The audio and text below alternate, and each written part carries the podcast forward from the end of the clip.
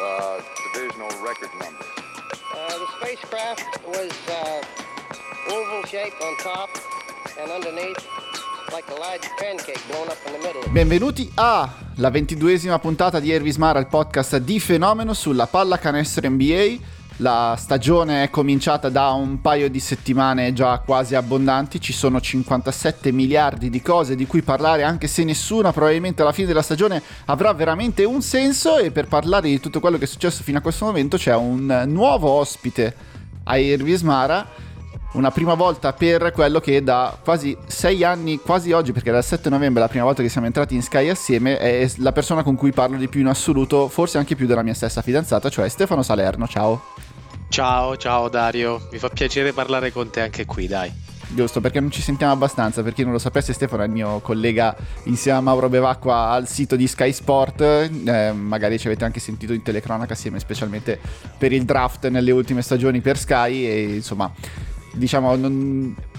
è diventato mio fratello acquisito nel corso di, di, questi anni in cui abbiamo condiviso albe e, e, un sacco di turni assieme a Sky Sport. Ma oggi siamo qui per parlare di quello di cui in realtà parliamo tutti i giorni, cioè basket NBA e soprattutto di controversie di basket NBA, nel senso che eh, volevamo cominciare questa puntata parlando delle sorprese e poi delle delusioni, ma eh, l'attualità ci precede, quindi dobbiamo parlare prima delle delusioni e poi delle sorprese di questa stagione con un piccolo angolo anche dedicato alla cosa migliore che è successa nelle ultime due settimane, cioè Paolo Banchero.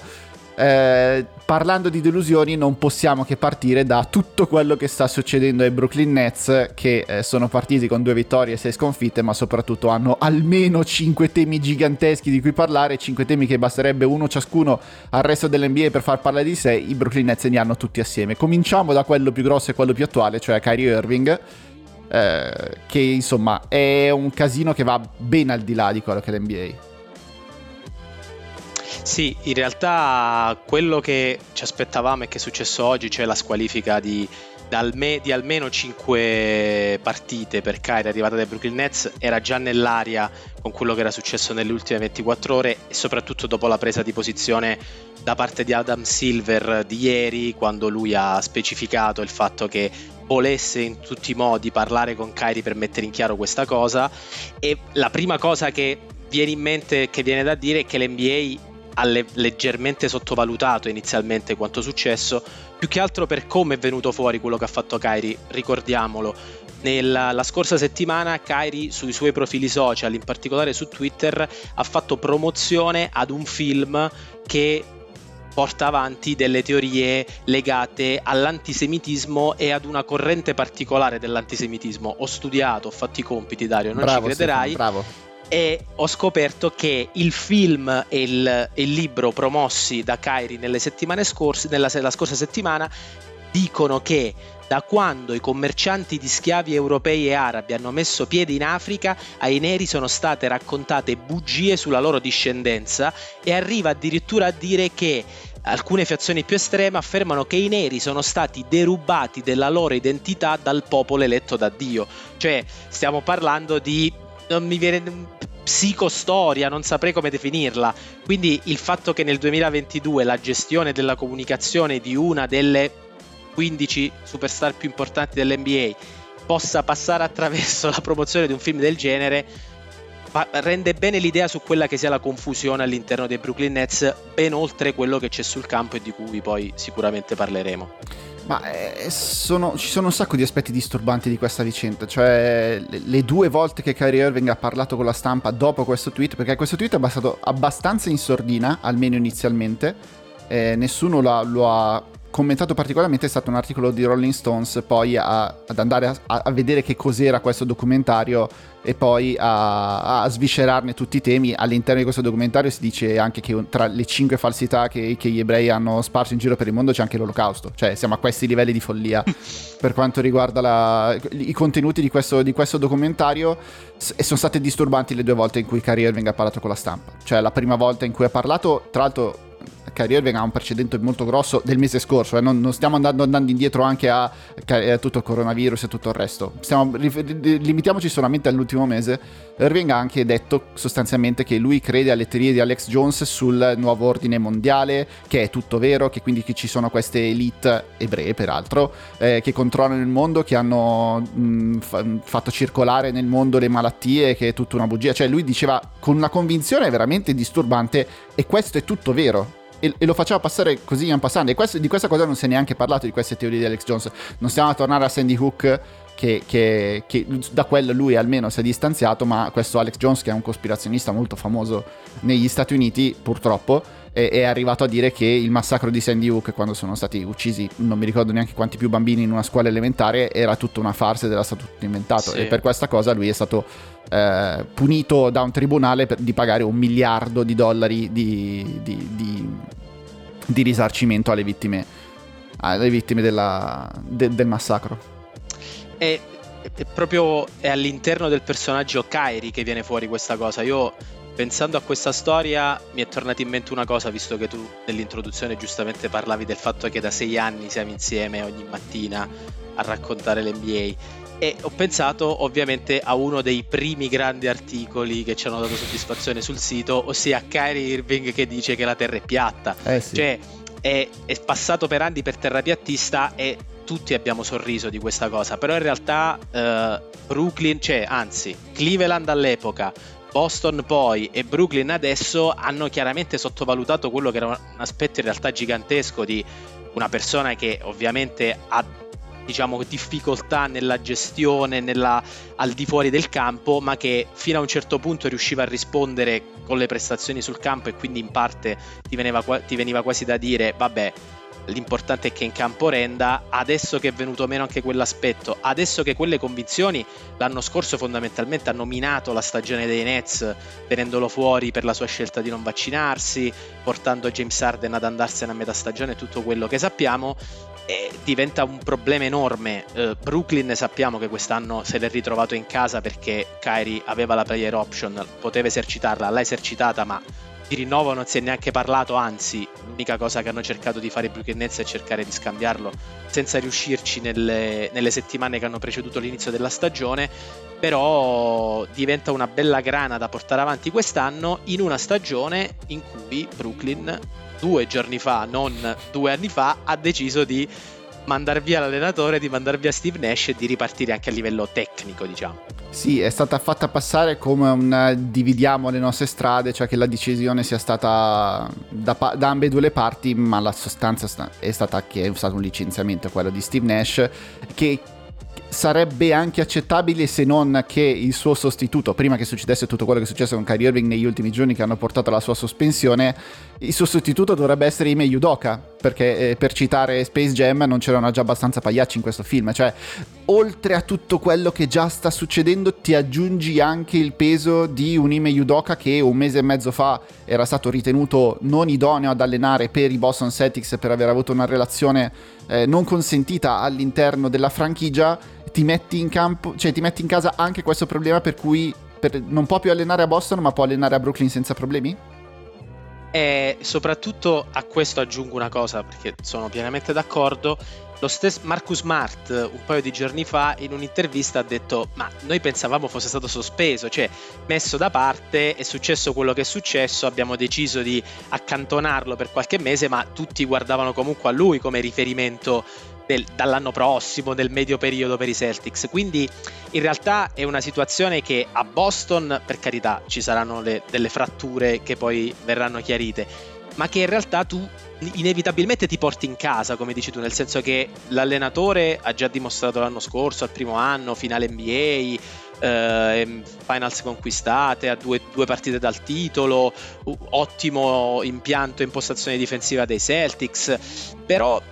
è una questione ex, è troppo importante quello che succede extracampo in casa Nets per ridurre tutto a uh, Udoka resta una persona di fiducia per, per Kevin Durant perché nel, 2020, nel 2021 alle Olimpiadi ha allenato Durant e sono in buoni rapporti, ha allenato Ben Simmons un anno da assistente allenatore a Philadelphia, tutto bellissimo, però Brooklyn sta con questa scelta sta continuando a sottovalutare tutto quello che è l'aspetto extracampo che nelle ultime due stagioni che dovevano essere le stagioni del titolo dei Big Three di Kyrie, Arden e Durant invece li ha portati a vincere con Steve Nash, se non sbaglio, una serie playoff. Cioè Sì, sì, la, sì, la grande squadra che doveva fare titoli su titoli ha vinto una serie playoff. E gli infortuni, tutto il resto, però. Eh, Sì, no, eh, mh, ha perso al secondo turno contro i Milwaukee Bucks che poi hanno vinto il titolo nel 2021 e sappiamo anche che se, che se Durant non giocasse con le scarpe di un, due pa- di un paio di numeri più grandi di quelli che è il suo piede, forse quella serie l'avrebbero anche vinta perché il suo tiro sarebbe stato da tre punti e non da due, eh, mandando alla vittoria i Nets in gara 7 e non, in- non a supplementare che poi hanno vinto i, i- i- i Bucks, quindi no- non ci è neanche andato tantissimo lontano. Eh, le colpe di Steve Nash, eh, ok, magari Steve Nash non sarà un genio della panchina eh, nell'anno, nel primo anno in cui aveva un coaching staff di livello incredibile perché oltre a, a, a Udoka c'era anche Mike D'Antoni su quella panchina come assistente dal primo al secondo anno quando se n'è andato sia D'Antoni e Udoka si è visto che un pochino aveva perso, aveva perso il, il controllo dello spogliatoio per poi tutto quello che è successo nella passata stagione. Era abbastanza scritta che arrivasse questa, questa conclusione della sua carriera Brooklyn da un certo punto di vista viene anche a dire buon per lui che si è tolto da tutti questi problemi e non deve più rispondere ogni singolo giorno di tutto quello che, che Kyrie Irving dice o non dice, fa o non fa. In tutto questo c'è, c'è- rimane là stupita come Smaug nella montagna la richiesta di cessione di Kevin Durant che non è più vecchia di 4 mesi perché all'inizio di luglio lui aveva chiesto di essere ceduto ha ribadito questa volontà di essere ceduto all'inizio di agosto chiedendo se volete che torno devono saltare la testa sia di Nash che di, che di, di Sean Marks. Una è già saltata e Sean Marks se le cose continuano così è il secondo che salta E questa, eh, il fatto che paradossalmente Kevin Durant, che tre mesi fa era praticamente fuori in attesa della gestione migliore per Brooklyn, sia adesso il, colui che dà le carte all'interno dello spogliatoio dei Nets perché l'allenatore che piace a lui gliel'hanno preso, come dici tu probabilmente cambierà anche qualcosa nella dirigenza, racconta di quello che noi adesso stiamo parlando delle delusioni, abbiamo detto Brooklyn in campo sta faticando, eh, a livello difensivo sta mostrando dei problemi enormi e paradossalmente una squadra in balia delle difficoltà si ritrova ad avere in Ben Simmons che sei mesi fa era il più problematico di tutti l'uomo su cui provare a puntare per invertire un minimo la tendenza e per trovare un- quantomeno un riferimento in campo perché l'impressione che me hanno dato i Nets in queste prime due settimane è che eh, Kyrie e Durant vanno per fatti loro anche in campo così come fuori e il problema è che il resto nei confronti del resto non è neanche una questione di coinvolgimento, è proprio una questione tecnica legata al fatto che ci sono alcuni possessi dedicati a loro e poi il resto che deve produrre come loro, ma ovviamente quello è solo ed esclusivamente una questione legata al talento dei singoli di Durant e di Kyrie. Invece Ben Simmons potrebbe essere a livello tecnico, soprattutto magari in uno sviluppo con Udoka in panchina, adesso scopriremo se diventerà ufficialmente l'allenatore dei Brooklyn Nets, visto che ancora non lo è. Può essere lui l'uomo della svolta o del cambio di passo in casa, in casa Brooklyn Nets. Quello che ha fatto vedere fino adesso è, è modesto, diciamo, è troppo poco perché va benissimo la duttilità, va benissimo la possibilità a livello difensivo di giocarci e di, giocare, e di usarlo in, in diversi ruoli, però eh, quella paura e quelle esitazioni nel tirare il, l'urlo di Kyrie sotto canestro qualche, sett- qualche giorno fa nella partita quando non guarda neanche il canestro contro i Milwaukee Bucks e gli urla tira perché sei a un metro dal canestro e non lo guarda, eh, resta un problema tecnico enorme che Udoka dovrà trovare il modo di sistemare. Eh,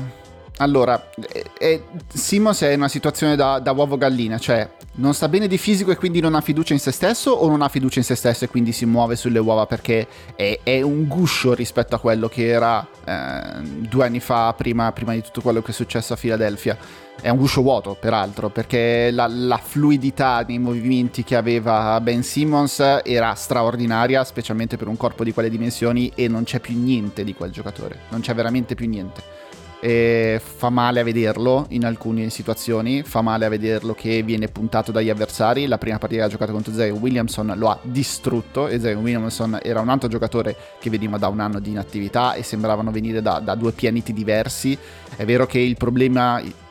ripetuto che ha avuto Ben Simmons alla schiena, peraltro adesso è fuori anche per un problema al ginocchio,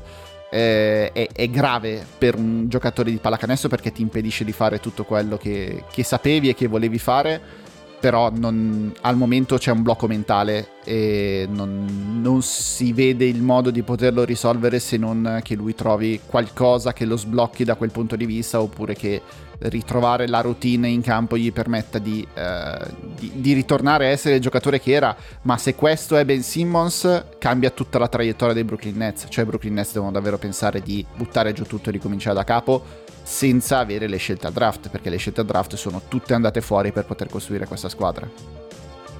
È l'unica strada da percorrere quella in quel caso, anche perché Cari scadenza eh, permetterebbe di liberare dello spazio e in generale Brooklyn prima di decidere di investire nell'estate 2019 su Kyrie, su Kevin Durant e su DeAndre Jordan, non dimentichiamolo, i, i, big, i primi big three dei Brooklyn Nets erano quelli uh, in, proprio in quella stagione del 2018-2019 dimostrò senza avere scelte e riuscendo con il coaching staff, con Kenny Atkinson in panchina e riuscendo a trovare i giusti incastri, i giusti giocatori da uh, utilizzare, riuscì a costruire una squadra credibile. Paradossalmente, tre anni dopo, anzi quattro, visto che ormai questa stagione sembra essere andata a prescindere, dovrebbe, potrebbe ritrovarsi ad essere costretta a ripartire da lì senza aver vinto nulla. Passiamo dall'altra parte degli Stati Uniti dove c'è un'altra squadra che paradossalmente se non ci fosse i Brooklyn Nets sarebbero sempre al centro dell'attenzione, invece negli ultimi giorni quantomeno sembra che abbiano trovato un modo di risollevarsi che sono i Los Angeles Lakers che hanno cominciato la stagione con 5 sconfitte consecutive, l'ultima squadra a vincere una partita in questo inizio di stagione, le prime tre partite al tiro sono state di una bruttezza veramente rara per cominciare la stagione e, e, sembrava già finito tutto quanto. Adesso un pochino con Russell Westbrook che esce dalla panchina, se non altro hanno la terza miglior difesa dell'NBA che è un dato eh, comunque eccezionale. Hanno l'ultimo attacco ma hanno la terza miglior difesa, se non altro sta riuscendo a farli difendere coach Darwin M e con Westbrook dalla panchina anche solo come modo per smuovere le acque, anche solo per togliere responsabilità, per dire tu hai fatto il tuo, fai il bravo soldatino e vedi darci una mano in uscita dalla panchina qualcosina sembra essere cambiato. Detto questo, per vincere la seconda partita della stagione hanno avuto bisogno di un miracolo l'altro giorno. Eh, era tutto scritto, era tutto semplice, bastava mettere Westbrook in panchina e i Lakers sarebbero, sarebbero sbocciati. No, a parte gli scherzi, il, l'aver messo in panchina Westbrook ha spostato uh, un bel peso da, su di lui, nel senso che uh, era gravato, era chiaramente gravato da la pressione nelle prime partite in cui ha giocato in campo. Sintomatico il tiro contro Portland nel primo Sundays della stagione, preso a 30 secondi dalla fine con i Lakers avanti di uno, senza una singola ragione per prendere quel tiro, a prescindere dal fatto che fosse un tiro a bassa percentuale e, e non, avesse, non, non, era un tiro che aveva un senso tecnico. Infatti, alcuni dicevano che addirittura fosse stato preso volutamente per boicottare uh, i Lakers, ma uh, in realtà quello che è cambiato e che sembra poter essere cambiato è il fatto che aver spostato Westbrook in panchina ti permette anche di fare scelte diverse. Nel finale contro New Orleans vinto con la tripla, il jolly di Matt Ryan dall'angolo che poi ha portato la partita all'overtime, uh, coach Darwin M ha messo in panchina Westbrook negli ultimi minuti di partita facendo tornare in campo Patrick Beverly che come un cagnaccio si è messo addosso a CJ McCallum e ha permesso ai Lakers di portarla a casa. Quello che fa davvero la differenza è che oltre allo status portato dal, dall'essere un giocatore sempre titolare e sempre in quintetto, giorno in cui Westbrook è andato in panchina erano 1007 le, pan- le partite consecutive in cui Westbrook aveva giocato da titolare, quindi non, esi- non era mai esistita l'ipotesi che potesse partire dalla panchina. In realtà quello poi ti permette anche di fare delle scelte tecniche diverse e per quanto Beverly stia dimostrando di avere non pochi problemi, quelle famose partite pessime al tiro a cui facevi riferimento sono dovute anche al fatto che Beverly non la sta mettendo mai da lontano, in realtà poi ti permette di fare anche delle scelte tecniche diverse nei finali di partita e, e questa sembra quantomeno una buona notizia che per i Lakers che erano partiti 0-5 è già manna dal cielo. No, sicuramente l'altro aspetto positivo di questo inizio di stagione è che Anthony Davis quantomeno sembra poter tenere il campo e avere un rendimento sui due lati del campo, cioè quantomeno c'è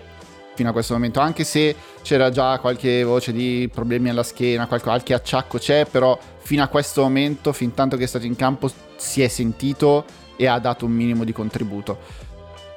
Peraltro stavo guardando adesso, mi è venuto il dubbio, il miglior differenziale dei Lakers su 100 possessi è quello di Russell Westbrook a più 13.1 in 175 minuti. Quindi Westbrook se sta funzionando ai Lakers è la cosa che funziona meglio per dire LeBron che è secondo è a più 3.3, quindi è 10 punti su 100 possessi più in basso, quindi bravo, bravo Russ. No, ehm, sì, se avessimo fatto questo discorso una settimana fa sarebbe stato tutto diverso. Qualcosina in casa Lakers, quantomeno per arrivare a un livello di decenza sembra essersi mosso e ancora troppo presto per pensare che però questa sia una squadra anche solo da 50% mi verrebbe da dire perché comunque basta un infortunio a momento sbagliato a uno di, a uno di quei due là e, e, tutto, e, tutto, va a perdersi. Hanno avuto sette partite consecutive di LeBron e Anthony Davis in quintetto e non è da, una cosa da dare per scontato per le condizioni di nessuno dei due. Ti vorrei però stimolare su un'altra squadra che ci aspettavamo un po' meglio rispetto a quello che abbiamo visto fino a questo momento, che sono i campioni in carica, cioè i Golden State Warriors, che anche questa notte hanno perso la quinta partita su 5 lontano da casa, hanno un record di 3 vittorie e 6 sconfitte, peraltro hanno perso contro gli Orlando Magic che avevano vinto una sola partita fino a questo momento e non sembrano essere perfettamente allineati. È vero che uh, è inizio stagione, è vero che uh, se c'è una squadra che può permettersi di partire piano e di, de- di accelerare con il tempo, però ho, ho, visto un pochino della fine del secondo quarto di, di stanotte in diretta e, e, mi davano l'impressione che questa non potesse essere una partita che potevano perdere perché Steph e Clay l'avevano giocata sul serio. E se perdi una partita in cui Steph e Clay giocano sul serio e siano 15 triple in 2 allora forse c'è un problema più grosso di quello che pensavamo. Sta avvenendo meno in realtà a Golden State per ora il supporto e eh, la spinta dalla panchina data da una rotazione che sulla carta è profonda, eh, variegata mi verrebbe da dire per età, caratteristiche, eh, possibilità, atletismo, capacità di resa su, dal perimetro Golden State e Steve Kerr hanno in mano, mano, cioè Steve Kerr ha in mano una squadra competitiva e profonda. Il problema è che il contributo che dovrebbe arrivargli e che sperava potesse arrivare dalla panchina non sta funzionando e l'ha detto anche lui nel, nell'intervista dopo la, la, sconfitta di due giorni fa, sempre in trasferta, ha spiegato che bisognerà mettere qualcosa a posto nella rotazione. I vari Wiseman, eh, i vari Kuminga non stanno trovando, nel caso di Kuminga, spazio, nel caso di Wiseman efficacia perché eh, gli Warriors da una parte non sono abituati a giocare con un giocatore con quelle caratteristiche, al tempo stesso anche lui deve riuscire a prendere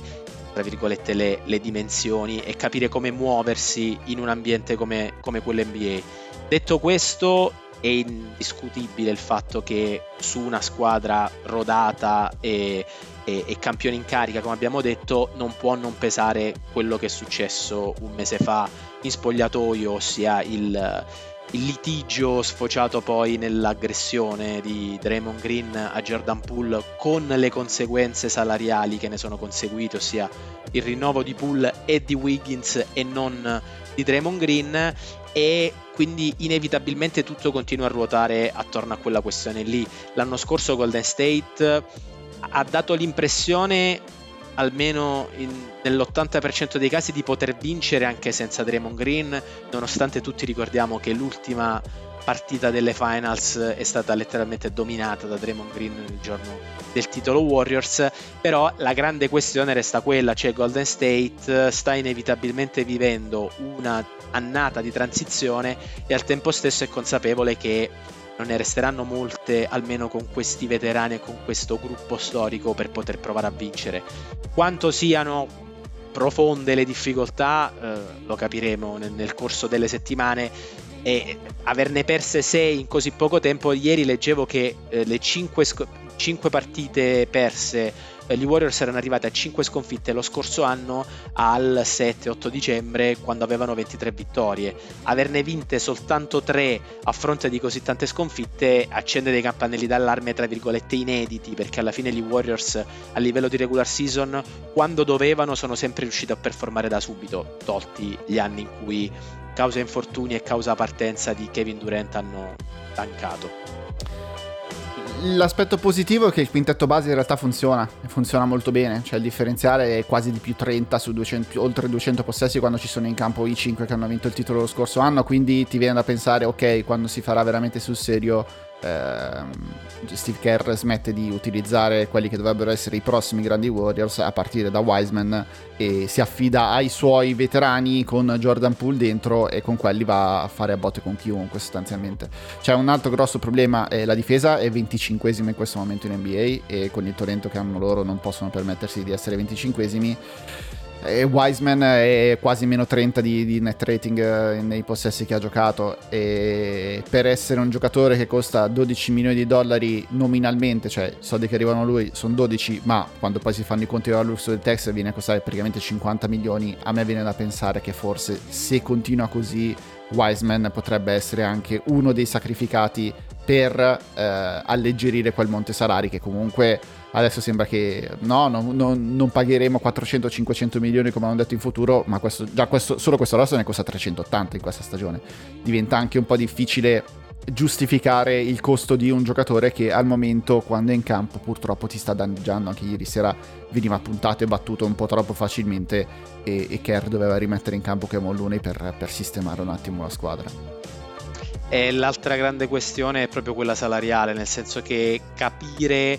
eh, ritagliarsi l'opportunità di avere uno stipendio che sia importante o che sia da,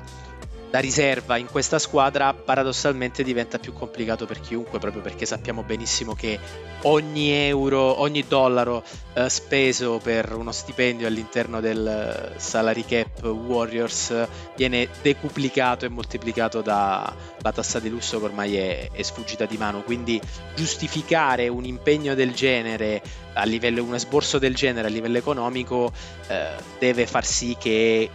ci, si, ci sia una crescita e una progressione per un giocatore che ricordiamo eh, gli Warriors hanno scelto due anni fa e che si sono ritrovati a non avere a disposizione per problemi fisici, ma che al tempo stesso era, e noi ce lo ricordiamo bene, a detta di tutti, un possibile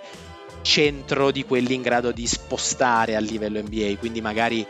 un suo sviluppo potrebbe permettere anche agli Warriors di muoversi in una direzione diversa rispetto a quello che abbiamo conosciuto nell'ultimo, nell'ultimo decennio o poco meno con, con Steve Kerr alla guida. Il problema è che ha delle letture troppo poco avanzate per giocare in quel sistema e giocare con quei giocatori. Cioè, quando metti sullo stesso lato del campo Curry, Thompson e Green, si, si conoscono a memoria. Non appena il pallone, non appena si deve coinvolgere Wiseman, che deve anche solo portare un blocco, sembra che si fermi la musica come record scratch, la chiamano negli Stati Uniti. Cioè, proprio si ferma tutto quanto e si sente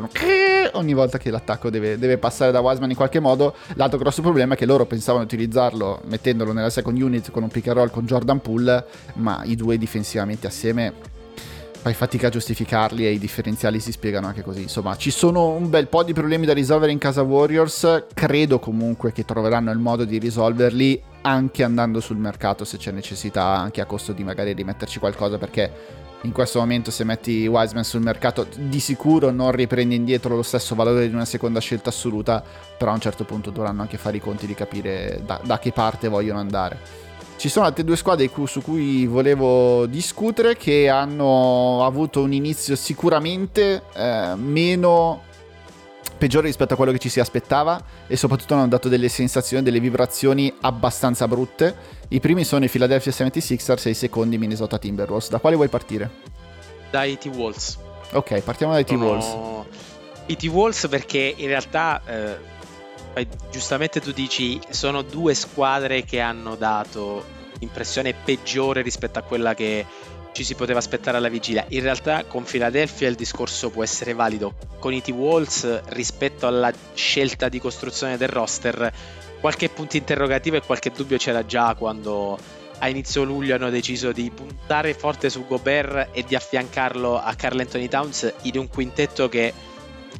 è oggettivamente disfunzionale a prescindere da quello che poi riusciranno a tirar fuori e, e, e da quello che riusciranno a costruire attorno a, questo, a, a queste Twin Towers. In realtà eh, quello che salta subito all'occhio è che il potenziale di Anthony Edwards che è diventato particolarmente loquace in queste prime due settimane non a caso. Non ha mai smesso, eh. Non ha mai smesso, ma ci regala tantissimi spunti e tantissime quotes a partire da gioco meglio quando siamo più piccoli, alle battute sulla dieta, alle mancate schiacciate, sono tutti segnali di un giocatore che a livello personale sta continuando a crescere, 23 punti di media, sta riuscendo a dimostrare a livello personale di essere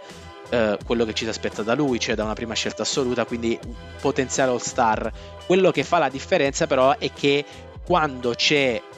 quando ci sono Gobert e Towns in campo gli spazi si restringono troppo e la sua battuta relativa al non sto schiacciando perché non sono uh, Giannis Antetokounmpo sembra quasi voler dire che dovrebbe avere la stazza non tanto e non solo per saltare in testa agli avversari, ma anche per saltare in testa a, a tutti quei corpaccioni che ci sono sotto canestro quando uh, i T-Wolves giocano. Detto questo, volevo aggiungere una cosa solo su Minnesota di cui si parla poco, ossia il fatto che anche D'Angelo Russell in questo sistema sta risultando particolarmente disfunzionale. L'abbiamo detto all'inizio che sono due settimane di regular season, eh, i, le, le, i dati vanno presi con le pinze, sono soltanto delle tendenze che poi bisognerà valutare, però l'inizio di stagione di D'Angelo Russell è disastrosa a livello di percentuali realizzative sta tirando con meno del 40% dal campo quando l'ho letto l'altro giorno sono andato a controllare e, e, e, quindi inevitabilmente anche quel tipo di errori e quel tipo di problemi al tiro rendono tutto più complicato. In più nel caso di D'Angelo Russell che agli T-Walls costa 31 milioni quest'anno c'è la questione della free agency di fine anno che potrebbe tra virgolette scompensare qualche equilibrio, portare a qualche problema di equilibrio all'interno dello spogliatoio con il passare della stagione, visto che potrebbe esserci interesse da parte di D'Angelo Russell di mettersi in mostra nel caso in cui i T-Wolves decidano di fargli capire che non hanno intenzione di rinnovarlo, cosa che potrebbe accadere e il, il, disastro è assicurato. Ho parlato del disastro dei T-Wolves per tre minuti e non ho detto la parola Rudy Gobert. Sono stato bravo. Bravo. Eh, Philadelphia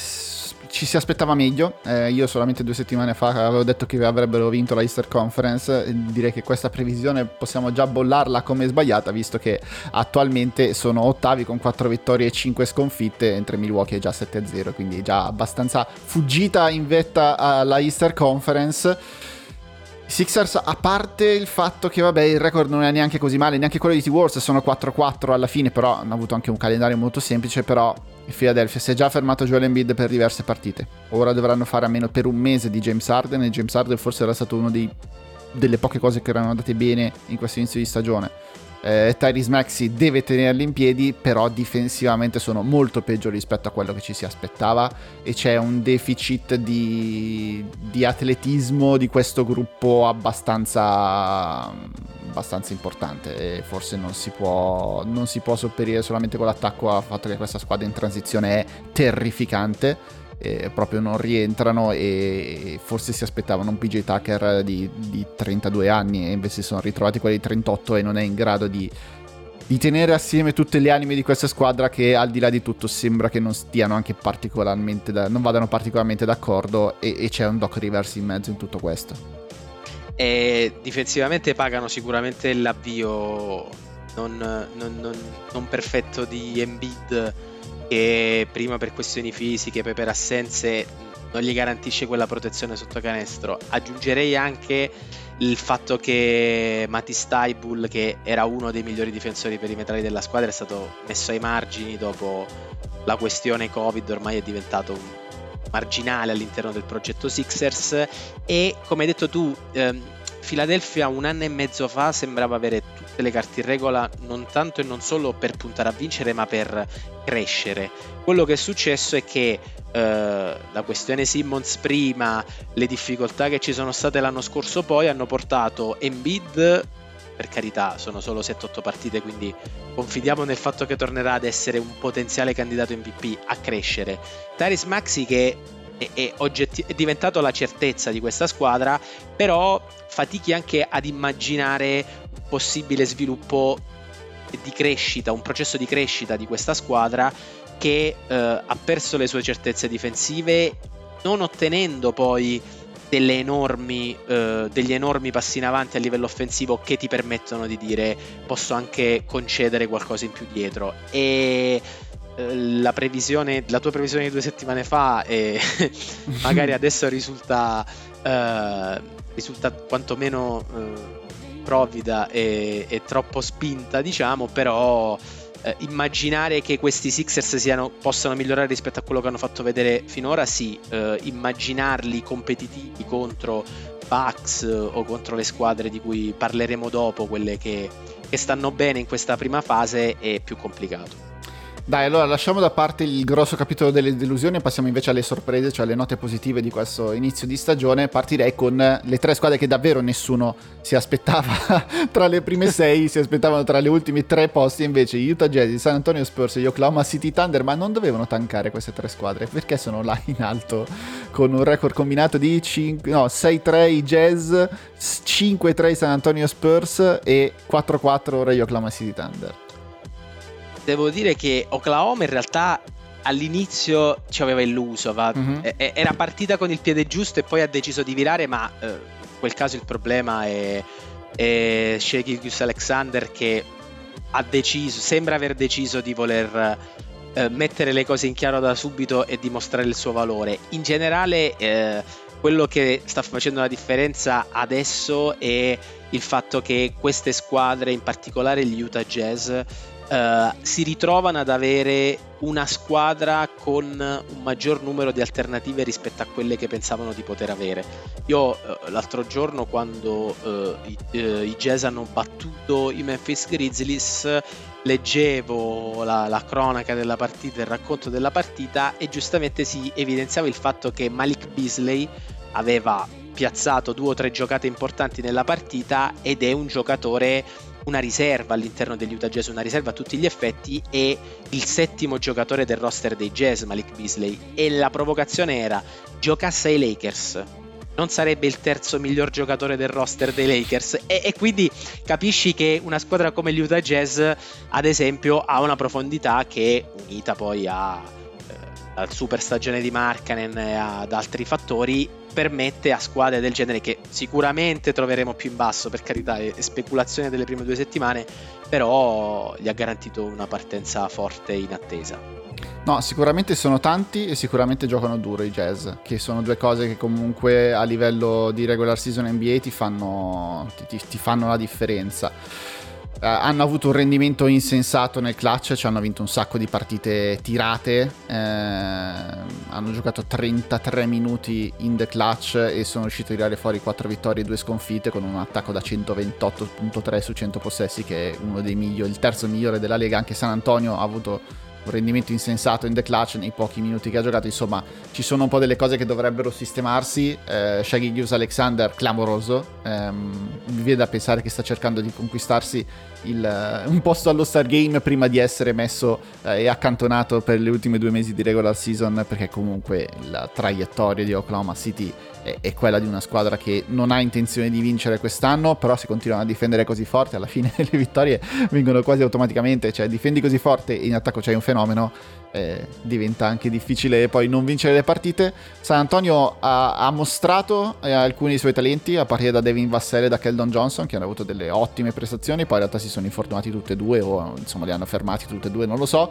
Sono alle prese però con un caso che tra tutto quello che sta succedendo a Brooklyn e tutto quello che è successo ai Lakers sta passando un po' sotto, sotto traccia che è quello di Josh Primo che solamente nel draft del 2021 è stato scelto a grande sorpresa alla numero 12 del, del, draft, nel senso che ce lo si aspettava forse al secondo giro, invece è stato preso alla 12, ci avevano investito tantissimo su di lui e praticamente dalla sera alla mattina è stato licenziato più che tagliato perché veramente nessuno si aspettava, solamente 20 giorni fa gli avevano eh, esteso il contratto esercitando l'opzione per il suo terzo anno e poi 20 giorni dopo si sono ritrovati a cacciarlo.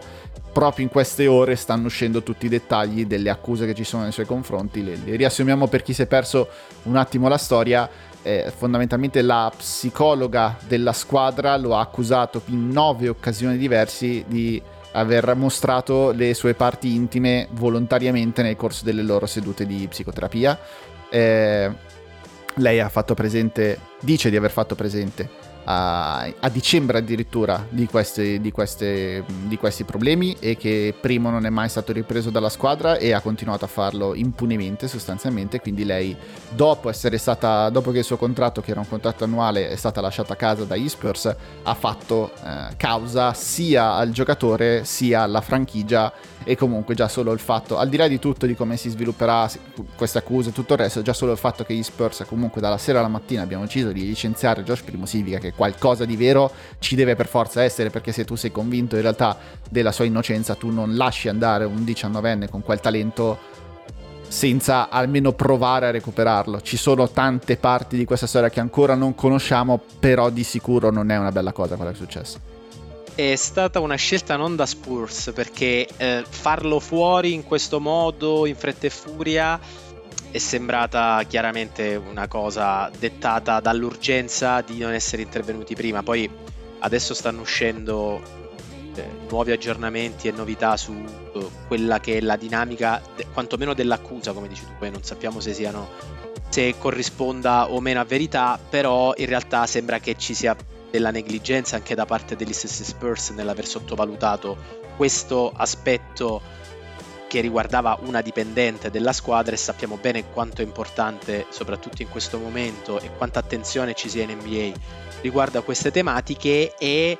diventa, cioè, è, è un problema per gli Spurs anche perché non tanto e non solo per il valore del singolo giocatore, ma anche perché è un primo enorme, mi verrebbe da dire granello nell'ingranaggio, ma in realtà un masso nell'ingranaggio, perché alla fine in casa Spurs queste cose, le, le sorprese del draft, le novità, il giocatore preso, eh, venuto fuori dal nulla, sono sempre poi risultati essere il, la, la, spinta in più, il, la capacità in più di costruire in vent'anni una, una, serie di successi incredibile. E il venir meno di questa cosa e il fatto che questo possa minare tutto quello che è l'ambiente Spurs oggi potrebbe portare delle conseguenze anche perché sappiamo che Popovic sono almeno due anni che continua a, ad essere con un piede fuori, un piede dentro, quest'anno ha deciso di rimanere per prendere lo stipendio come ha detto lui, ma in realtà sappiamo tutti che eh, San Antonio così come altre punterà eh, il più forte possibile ad arrivare a Victor Wembanyama al, al prossimo draft. E la questione primo pone dei problemi perché mi viene da dire se anche gli Spurs che sono così rodati a livello di dirigenza che hanno una base così forte la famosa cultura che ripetiamo ormai da, da decenni si ritrovano a confrontarsi in maniera mi verrebbe da dire quasi improvvisata anche perché anche la comunicazione di Buford di ieri era chiaramente inseguiva quello che era già venuto fuori e che racconta di una situazione sfuggita di mano e fa riflettere molto su come stanno cambiando le cose in NBA e quello, come possa rivoluzionarsi tutto, come ad esempio quello che è successo a Phoenix, di cui magari parleremo dopo. Prima di passare, no, anzi, passiamo adesso ai Phoenix Suns, sfruttiamo il gancio, perché comunque da una parte nella, nella, Western Conference sono loro davanti a tutti quanti con un record di 6 vittorie e una sconfitta, e nell'altra conference ci sono i Milwaukee Bucks che sono 7-0 in questo momento e comunque anche partendo mi verrebbe da dire quasi a fari spenti perché nessuno si aspettava che partissero così bene tutti quanti, forse ancora più i Suns per tutto quello che è successo con DeAndre Ayton in estate, però alla fine hanno delle fo- hanno delle formule talmente forti, hanno una tale familiarità tra di loro perché hanno comunque cambiato pochissimo che le vittorie vengono quasi naturali per squadre che hanno questi automatismi. E l'automatismo Sans in parte meraviglia per capacità di resa e per rendimento, che altro perché sempre ritornando al discorso che facevamo prima su quello che scriveva che abbiamo scritto in questi anni sul sito NBA.com di Sky Sport. Eh, Chris Paul quattro anni fa era ritenuto di gran lunga il giocatore detentore del peggior contratto dell'NBA. Oddio, a Houston, a Houston erano sicuri, quello sì. A Houston erano sicuri e poi invece ha, ha dimostrato di avere, un, mi verrebbe una terza giovinezza, neanche una seconda giovinezza per quanto sta riuscendo a prolungare la sua resa. Detto che a Phoenix giocano per lui, ha trovato il contesto giusto, l'allenatore ideale, Monty Williams, è riuscito a mettere in piedi tutto questo e mm, vanno col pilota automatico, verrebbe da dire in questo momento, e stanno riuscendo, quantomeno a livello di risultati e di resa, a lasciarsi alle spalle tutto quello che è stato il caos estivo con eh, i problemi legati alla proprietà server accusato da ESPN, da un'inchiesta di ESPN nel dicembre dell'anno scorso e poi dopo un'indagine dell'NBA costretto a mettere in vendita la squadra e eh, come sappiamo queste cose possono teoricamente terremotare un'intera organizzazione se poi consideriamo delle scelte, se poi, se poi teniamo conto anche delle scelte particolari quantomeno a livello salariale nei confronti di De, De Andre Ayton, prima non rinnovato e poi confermato in estate dopo il corteggiamento degli Indiana Pacers. E non solo, tutto questo una bella confusione che però in campo non si vede. Uh, Booker funziona, Chris Paul è, è, più forte che mai, Michael Bridges gioca da quando ha 8 anni e non ha mai smesso di farlo, non si è mai fermato giocando una volta ogni due giorni e sì, una squadra che funziona e che può approfittare di quello che dicevamo prima, delle difficoltà degli Warriors, della incompletezza di alcuni roster, mi viene in mente Denver che sta provando a recuperare gli infortunati, eh, Dallas a cui sembra mancare qualcosa a fianco a Doncic, quindi eh, paradossalmente si ritrova nonostante tutto ad essere ancora la certezza della Western Conference. I Suns in questo momento hanno il miglior attacco di tutta l'NBA, stiamo parlando di 119 punti su 100 possessi, che è un dato astronomico e, mentre dall'altra parte Milwaukee ha la miglior difesa dell'NBA. La cosa interessante di Milwaukee è che ha cambiato un po' la propria filosofia nel corso di questa stagione, almeno in questo inizio di stagione, nel senso che i Bucks nelle ultime stagioni, da quando c'era Budenholzer in panchina, sono sempre stati una delle squadre che ha fatto tirare di più da tre punti, eh, proprio anche spesso ignorando eh, alcuni avversari specifici pur di farli tirare. Ne hanno pagato il prezzo peraltro negli scorsi playoff perché Grant Williams con quelle sette triple che aveva segnato in gara 7 li ha battuti e li ha, li ha sbattuti fuori fuori dai playoff. Quest'anno invece i Bucks non fanno tirare più da tre punti, sono la, penso la quinta miglior squadra a far tirare di meno gli avversari proprio a livello di volume, ma sono riusciti allo stesso modo, visto che hanno un, pterodattilo al centro dell'area Giannis Antetokounmpo, riescono anche a non permettere agli avversari di arrivare al ferro. E quindi se tu riesci a limitare il volume da tre punti degli avversari e togliergli anche il ferro, diciamo che hai già la base per una difesa che non a caso è la migliore dell'NBA. Uh, hanno pescato Javon Carter, che in questo momento è uh, un ottimo difensore sulla palla che si unisce a Holiday, quindi la loro difesa perimetrale è eccellente. Eh, il loro quintetto fondamentalmente base è il migliore della lega almeno in questo momento, quello che è formato da Holiday, Carter, Grayson Allen, Giannis e Brook Lopez. Tutto questo gli manca Chris Middleton, che in tutto questo sarebbe il secondo barra terzo miglior giocatore della squadra. Quindi diciamo che ci sono anche, e non è un giocatore che difensivamente ti, ti penalizza, anzi, quindi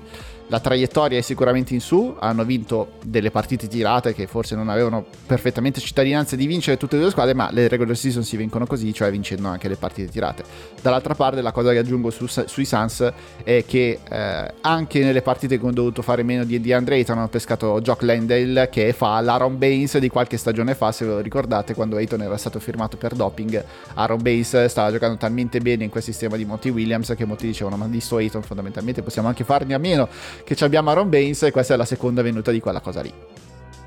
E mi piace il fatto che tu abbia parlato delle triple dei Milwaukee Bucks perché racconta come guardiamo alle cose allo stesso modo, perché era la stessa cosa che quando mi hai detto guarda vieni ospite al podcast, prepara qualcosa su questo, questo e questo, è esattamente il dato che ho segnato anch'io, 10.3 triple concesse dai Milwaukee Bucks agli avversari che l'anno scorso ne segnavano quasi 15 in regular season contro i Bucks, che è un, una differenza di 15 punti secchi a partita in meno concessi sull'arco e quello oggettivamente è un plus enorme per una difesa che può contare su Antetokounmpo, che può cambiare su chiunque, che ha enorme protezione al ferro anche quando c'è Brook Lopez in campo e Milwaukee sembra oggettivamente la squadra, la favorita nella corsa verso il titolo prime, di queste prime due settimane abbondanti di regular season. Dietro i Milwaukee Bucks a questo punto per una volta, visto che non solo sono ospite ma sono anche ascoltatore di, que- di questo mm-hmm. podcast, sono felice di fare io una domanda a te. Mi viene da chiederti, dopo la telecronaca di ieri della partita dei Cavs contro, contro Boston, la prima al ritorno in campo di Darius Garland dopo l'infortunio all'occhio, che Cavs hai visto? Questo 6-1 è credibile? Eh, reggeranno o sono eh, semplicemente in, un momento felice della stagione che poi andrà a scemare? Allora, vincere l'85% delle loro partite sicuramente non lo reggeranno, anche nei minuti in cui hanno condiviso il campo Garand e Mitchell comunque si, sono, si è visto il bello e il brutto di avere una coppia del genere, il bello è di avere un attacco che fondamentalmente ha due attaccanti che non si possono fermare contemporaneamente in campo, il brutto che hai due difensori che fai davvero fatica a reggere difensivamente e hai voglia comunque ad avere Jared Allen e eh, Ivan Mobley alle spalle loro per cercare di, col- di, di, di, coprirli, ma se vengono battuti troppo facilmente a palleggio poi non c'è proprio il tempo materiale per arrivare a, per arrivare a, a, ad aiutare sulle, sulle, loro mancanze. Detto questo, eh, decimo miglior attacco e terza miglior difesa della Lega con il terzo miglior differenziale. Hanno, stanno, sono in un, gruppo, in un momento di forma clamoroso, in particolare Donovan Mitchell che per quello che lui stesso ha ammesso è nel miglior momento della sua carriera Soprattutto la sensazione che mi danno è che è un gruppo che funziona e che ha tantissima voglia di stare assieme. Eh, Kevin Love da questo punto di vista è un leader emotivo che probabilmente non ci saremmo mai aspettati per quella che è stata la sua carriera che sarebbe diventato, invece li ha in mano tutti quanti eh, e sono proprio belli da vedere, sono divertenti, si divertono a stare assieme eh, Love diceva non ci sono mele marci in questo gruppo e quando ho saputo che Donovan Mitchell ne sarebbe entrato a far parte mi sono detto ok, può funzionare, conosco Donovan da parecchio tempo, so che tipo di ragazzo è e in effetti si poteva anche avere qualche dubbio che Donovan Mitchell funzionasse così bene all'interno di questa squadra anche perché lui aveva detto chiaramente che si aspettava di andare ai New York Knicks, l'ha detto anche in conferenza stampa di presentazione a Cleveland. Però in un modo o nell'altro ha trovato il modo di, di funzionare all'interno di questo gruppo neanche un leader eh, sorprendente, nel senso che proprio sente responsabilità nei confronti dei compagni, lui ha detto e si ritrova a dire agli altri le stesse cose che Mike Colley diceva a lui aiuta e si ritrova quindi a fare la chioccia pur essendo lui ha, ha, appena compiuto 26 anni, che non è che stiamo esattamente parlando di un veterano con 15 stagioni di NBA alle spalle. Però funzionano, ci sono giocatori che non dovrebbero funzionare nella rotazione, invece funzionano anche loro, uno su tutti Dean Wade, che è uno dei segreti pulcinelli di questa squadra. E ehm, e sono belli, sono divertenti, giocano bene, sono allenati molto bene in tutte e due le metacampo. Eh, è ovvio che adesso vedremo quelli che sono davvero i Cavs. Adesso Garland è rientrato dopo il problema all'occhio che aveva avuto, ma ha già un problema al ginocchio perché ha avuto una brutta ricaduta ed è già in dubbio per la prossima partita. Però è una delle sorprese più, più belle di questa squadra, cioè di questa, di questa stagione. Battere due volte i Boston Celtics, per carità, al supplementare e basta un possesso che va da una parte o dall'altra per, per poter perdere entrambe quelle due partite, però comunque un bel biglietto da visita. E hai detto bene nel senso che bisognerà vedere quello che succederà da oggi. Io eh, la partita l'ho rivista rapidamente, quella tra Boston e Cleveland eh, ieri e ho notato due cose. Uno, il fatto che Garland sia partito fortissimo che mhm. provava da subito a mettersi in mostra secondo me anche perché con le, le, sei partite le cinque partite fuori e Donovan Mitchell che dall'altro lato in campo faceva il, il bello e il cattivo tempo uh, ha provato ha, ha, voluto provare a rimettere un po' le cose a posto e poi a me ha dato l'impressione inevitabile ovviamente che in alcuni frangenti della partita si giocasse molto un questo possesso lo giochi tu sì, e sì. il prossimo lo gioco io. Quindi da una parte è inevitabile ovviamente che vada così, il rischio è che esse, avendo tutti e due un passato comunque con, come dicevi tu, Donovan Mitchell ha giocato con Mike Conley a fianco, Garland, anche se per poco, aveva diviso il campo con Colin Sexton e appena si è tolto Colin Sexton dalle scatole è, è sbocciato ed è diventato un all-star, quindi magari quello resta uno dei potenziali punti interrogativi su una stagione che ovviamente è lunghissima e che i Cavs hanno tutte le carte in regola per uh, quantomeno per, per, divertirsi e per arrivare ai playoff. Poi uh, se, se, si parla di spessore e di valore, Milwaukee, la stessa Boston, magari ancora adesso restano più, sembrano più attrezzate, più rodate, però lo scopriremo. Ti dico, eh, la sensazione che mi hanno dato loro due è che però abbiano voglia di far funzionare questa partnership, parlo di, di Mitchell e di Garland, non mi sembra che ci siano delle gelosie, almeno in questo momento tra i due, anzi fin dal primo momento da quando è arrivata la notizia eh, il primo cu- con cui si è interfacciato Mitchell è stato Darius Garland, proprio per capire di come far funzionare questa partnership. Loro si conoscevano già, già prima, diciamo, di diventare compagni di squadra, quindi sono entrambi volenterosi di far funzionare tutto questo e Garland stesso si rende conto che lo scorso anno quando lui usciva dal campo la squadra precipitava in un borrone, specialmente dal punto di vista offensivo, sono 14 punti su 100 possessi di differenza tra quando c'era e quando non c'era, adesso senza Garland hanno vinto 5 partite consecutive, tra cui uno anche con i Boston Celtics, e quindi insomma anche lui si rende conto della differenza. La, la, partenza forte dell'altro giorno era dovuta al fatto che lui stava impazzendo fuori dal campo, lo ha detto anche chiaramente perché stava, stava soffrendo come un matto, però mh, anche nel finale di partita giocando completamente freestyle perché non avevano ben idea di dove posizionarsi e di cosa fare assieme, però vedevi la voglia di Mitchell porta un blocco per Garland, Garland porta un blocco per Mitchell per forzare dei cambi difensivi, di comunque di funzionare, provare a funzionare assieme, detto al questo che era fondamentalmente la prima volta che giocavano assieme una partita in campo seria, perché eh, all'esordio Garland ha giocato solo 13 minuti contro i Toronto Raptors quindi il primo, il primo, crunch time serio è comunque stato una vittoria per i Cleveland Cavaliers, c'è bisogno però di impegnarsi davvero, veramente tanto in difesa per poterli sostenere tutte e due. E lì sarà dove gira davvero la stagione di Cleveland. Fino a questo momento il differenziale è eccellente, però è un differenziale in cui fondamentalmente i due non sono stati in campo assieme. Eh, sono d'accordo su tutto, caro Dario, e aspe- stiamo aspettando il momento più importante di questa puntata, diciamolo, perché dobbiamo parlare dell'uomo più atteso, quello che annunciato Do- sì. all'inizio. Sì, dobbiamo parlare di Paolo Banchero perché comunque queste prime due settimane di regular season sono state le settimane di Paolo Banchero. Eh, ha riscritto, riscrive il record più o meno ogni volta che scende in campo, ha avuto una striscia di più di 20 partite che si è interrotta solamente in due occasioni, poi stanotte è tornato a fare in altri 22 contro Golden State. Peraltro io avevo visto in diretta il primo tempo, poi sono andato a dormire perché era anche l'una e mezza. E, um, e il Banchero aveva giocato un brutto primo tempo, cioè ha giocato un primo tempo da 4 punti in cui non gli era entrato sostanzialmente niente, in cui la difesa di Golden State lo aspettava. La sensazione in generale è che eh, per la mancanza di guardia che hanno avuto gli Orlando Magic in questo primo inizio di stagione, perché si sono fatte male praticamente tutte, gli venisse chiesto quasi fin troppo di portare palla, quasi fin troppo di essere lui il playmaker della squadra e quasi fin troppo di eh, dover provvedere a tutti gli altri che magari in qualche altra azione in cui è stato viene lui azionato dagli altri, poteva anche rendergli la vita un po' più semplice e il record di squadra negativo si spiega anche così, loro hanno il 27 attacco in NBA ma la dodicesima difesa, insomma eh, gli è stato chiesto tanto e lui ha risposto, ha risposto bene. Il, quello che impressiona è, noi lo avevamo detto più volte, ne avevamo parlato in preparazione del draft, Banchero aveva tutte le carte in regola per essere pronto da subito ed è stata anche quella la ragione per cui il giorno del draft Houston, eh, gli Orlando Magic sono ritornati sui loro passi e hanno fatto sì che Houston alla 3 non potesse prendere Banchero perché hanno lasciato andare Jabari Smith Jr. che invece era indicato da tutti come potenziale prima scelta. Il fatto è che così pronto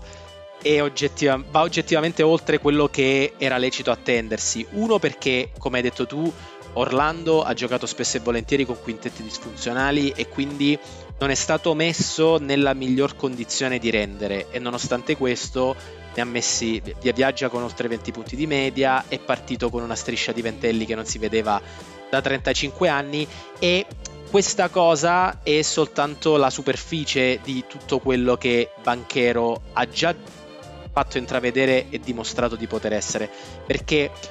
essere un realizzatore lontano dal pallone è in realtà quello che per certi aspetti gli viene meglio e in alcuni casi nel secondo tempo di, di stanotte contro Golden State con Jalen Sachs che eh, dominante che gli ha permesso anche di liberarsi e di essere innescato in movimento ha già fatto vedere c'è un canestro di questa notte contro Jordan Poole che riceve palla, eh, si svita, eh, riesce a fare virata, a fermarsi in 20 cm e a tirargli sulla testa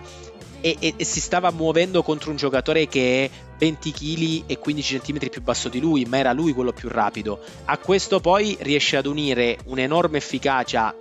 rispetto a quello che poteva, ci si poteva attendere da lui vicino al ferro. Secondo me il discorso è, uh, è partito certamente forte, ce sta, sta veramente mettendo tutto in campo, è giusto che lo facesse e come sappiamo benissimo, soprattutto nell'anno da rookie, bisognerà capire quanto reggerà perché magari così ne puoi giocare 20, 30 partite e non 82. Però considerando le difficoltà che ha dovuto affrontare sin da subito, messo in un contesto che non era molto funzionale per lui,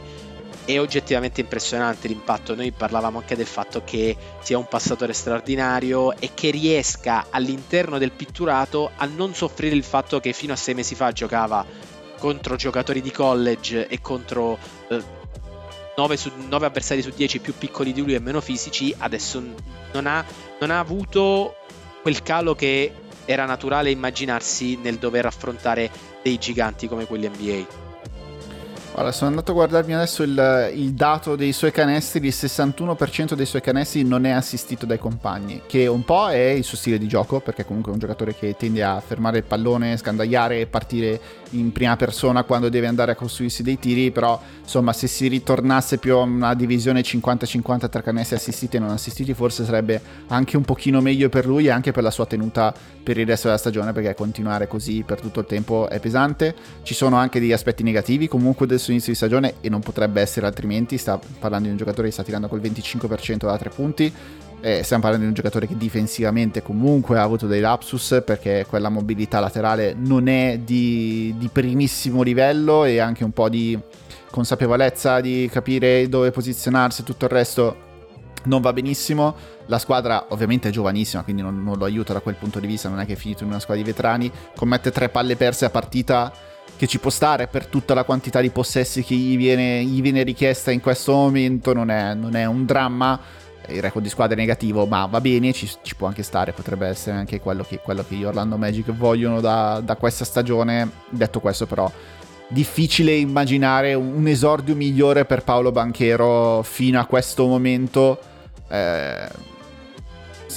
la sensazione è che proprio si sia nato per giocare in NBA, che, che, non sia un livello troppo alto per lui, che anzi sia prontissimo dal giorno 1 ed era quello che si diceva di lui, di lui al draft. È già adesso uno dei due candidati a vincere il premio dei rookie dell'anno, l'altro è Ben Maturin a, a Indiana che comunque sta facendo anche lui molto molto bene. Sarà una, una, lotta che si portano avanti probabilmente per il resto della stagione, vediamo se Keegan Murray a, a Sacramento riesce a, a risollevare un po' i Kings eh, però diciamo che se la giocano loro due ed è quello che ci si aspettava da Paolo Banchero, ma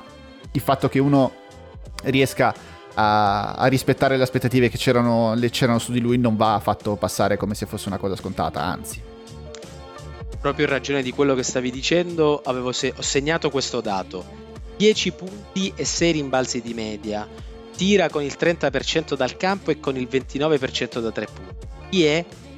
eh no, eh, aspetta, di, di, questa stagione, della storia dell'NBA... Di questa, di questa stagione, di questo inizio di regular season. Eh, Jabari Smith? Jabari Smith ah, Jr. È, è inevitabile eh, fare uh-huh. questo tipo di paragone, perché noi ricordiamo quanto fosse eh, indicato e quanto sembrasse il giocatore che sarebbe stato scelto da numero uno dagli Orlando Magic. E è prematuro magari, sarà fin troppo prematuro dirlo dopo due settimane, però pare evidente che in realtà il talento e l'essere pronti per un palcoscenico come quello NBA stava dalla parte di Banchero, era Banchero, risiedeva in un giocatore che l'altro aspetto che mi viene da, da sottolineare di cui non abbiamo parlato è una questione di leadership legata non tanto e non solo a una squadra che era il 27 attacco, eh, ha perso 7 partite su 9 di quelle che ha giocato e quindi è in una situazione in cui non ha particolari guide tecniche già radicate o qualche veterano a cui affidarsi e quindi Banchero ha più facilità nel prendere in mano la situazione. Ma farlo in quel modo, noi lo dicevamo e parlavamo del fatto che lui già Duke abbia vissuto un'annata particolarissima, l'ultimo anno di Coach K, eh, arrivato fino in fondo al torneo NCAA, poi perso, ha giocato fondamentalmente gestendo lui i possessi in una situazione simile Magic di questo inizio di stagione, tenendo tanto la palla in mano e quindi sforzando un lato, forzando un lato del suo gioco che non è prettamente il suo aspetto migliore e questo lascia intendere che un giocatore con questa personalità, con questa capacità di leadership, nel momento in cui verrà messo nelle prossime settimane, si, già, già dalle prossime settimane si spera, nella condizione di poter incidere in quello che sono gli aspetti migliori del suo gioco, l'attacco in transizione, l'atletismo, l'avere sempre una dimensione in più o un passo in più rispetto a qualunque tipo di avversario anche in un contesto come l'NBA e lascia immaginare che la crescita e la possibilità di andare avanti già nelle prossime settimane sia, sia esponenziale. Aggiungo l'ultima cosa su Banchero, clamorosa capacità di procurarsi dei liberi, che è molto importante, cioè ci sono del, dei movimenti che fa in post basso che proprio non si possono contenere e, e gli avversari non possono, per fermarlo non possono fare nient'altro che fare fallo. Peraltro il fatto che stia tirando così tanti tiri liberi si inserisce in uno dei trend di questo inizio di stagione, lo leggevo da, da, dall'imprescindibile John Schumann di, di NBA.com, eh, questa è già eh, stiamo viaggiando a 112.2 punti su 100 possessi in giro per la Lega, che è molto di più rispetto allo stesso punto stagio- delle ultime due stagioni, quindi gli attacchi stanno andando molto meglio e di solito l'efficienza offensiva sale nel corso della stagione, quindi non è destinata a scendere e la cosa interessante è che sono i tiri liberi e i rimbalzi offensivi ad essere saliti, ma la Lega sta tirando di meno da tre punti rispetto al passato. La traiettoria che normalmente era sempre in ascesa e dicevano ah questo tiro da tre punti, in realtà ne stanno tirando di meno rispetto all'anno scorso, stiamo parlando di po- più di un punto percentuale in meno rispetto all'anno passato che sul volume comunque di una Lega intera è, è un dato molto interessante, ovviamente è sempre molto presto, ma era molto presto anche negli anni passati quando leggevamo questi dati. Direi che è tutto, dai, in poco più di un'oretta ce la siamo fatta, è un grande risultato. Pensavo andassimo molto più, molto più lunghi, invece siamo stati concisi e precisi. Va bene. È tutto anche per questa puntata di Irvis Mara. Noi ci risentiamo tra un paio di settimane. Continuate a seguire tutto quello che produciamo sia su Fenomeno sia sull'ultimo uomo e abbonatevi soprattutto all'ultimo uomo.